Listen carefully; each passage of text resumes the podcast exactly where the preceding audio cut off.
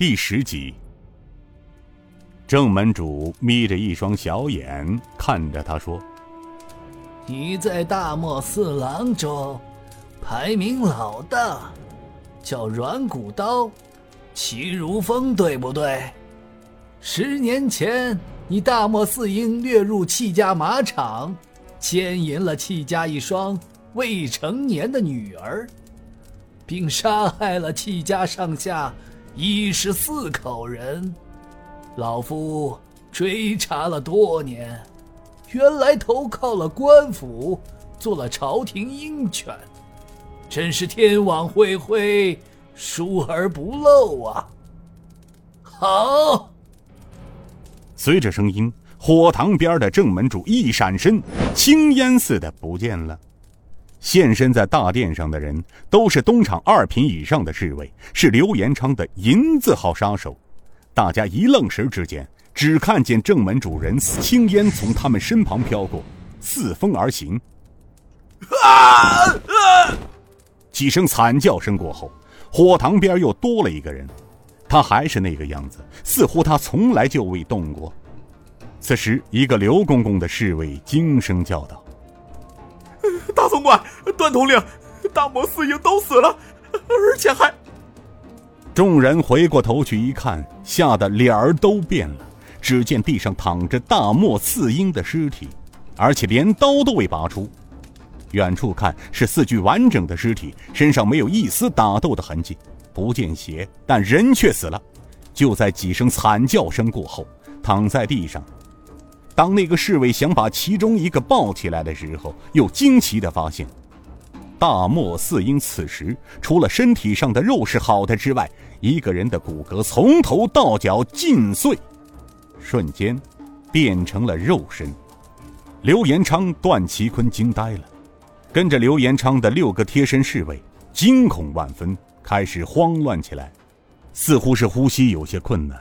此时的刘延昌早已没有来时的那股傲气，他沮丧地自言自语道：“天哪，这是什么武功啊！”只有段祺坤在慌乱中渐渐地回过神来，说道：“郑门主，你的手段也太残忍了吧！”郑门主抽完了烟，在青砖上裹掉烟灰，将烟锅子缠在烟杆上，插在腰间，冷声说道：“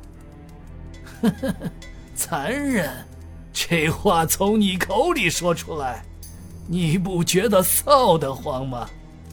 接着他又说道：“大漠四英是老夫追查了10多年的凶手，当年他们的凶残之处，比老夫有过之而无不及。除了戚家马场的凶案，大漠四英在江湖中也是声名狼藉，整个中原武林正派人士对他们恨之入骨。10多年，老夫找不到他们的踪迹，却原来是投靠了朝廷。这些年来，不知又有多少人惨死在他们的刀下。刚才老夫正好把10年来新修炼成的独门武功碎骨神功拿他们试试成果，效果不错，是吧？段统领，段祺坤，你也不是什么好鸟，若不是看在大悟和尚与老夫昔日有几分交情，老夫今日就帮大悟和尚清理了门户。不过老夫警告你，不要作恶太多，有伤天和。老夫不想杀你，走吧，抬上你们的人，滚回京城去。恶有恶报，善有善报，不是不报，时候未到。阿弥陀佛。”说完，从怀里掏出一个馒头，用棍穿上，在火上烤了起来。刘延昌和段祺坤带着侍卫，抬着4具无骨尸体慌忙逃走，只怕走慢了，遭到大漠四英一样的待遇。正门主站起身来，走到老军相面前，打开了机关，亲切地说：“平儿，云儿，出来吧。”首先出来的是尹建平，妹妹紧随其后。尹云云双脚一落地就问道：“爷爷，那些狼呢？”郑门主呵呵地笑道：“哦，呵呵，那些狼嘛，早被我赶走了。来，吃点东西，填填肚子。我们趁着天晴，还要赶夜路呢。”殷云云又问道：“爷爷，你要带我和平儿哥哥去哪里呢？”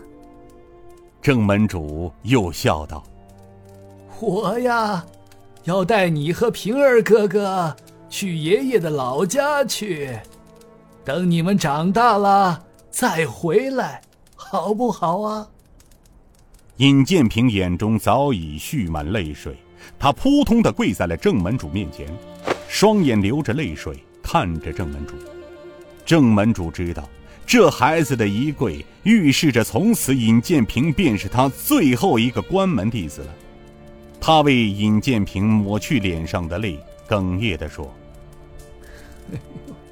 痴儿啊，老夫收下你做老夫的关门弟子啊，起来吧，为师受了你这一礼啦。”尹建平并未起身，而是向郑门主行了3跪9叩的大礼，叫道：“师父。”郑门主笑着说道：“好好。”接着他扭头道：“子和，既然来了，还不进来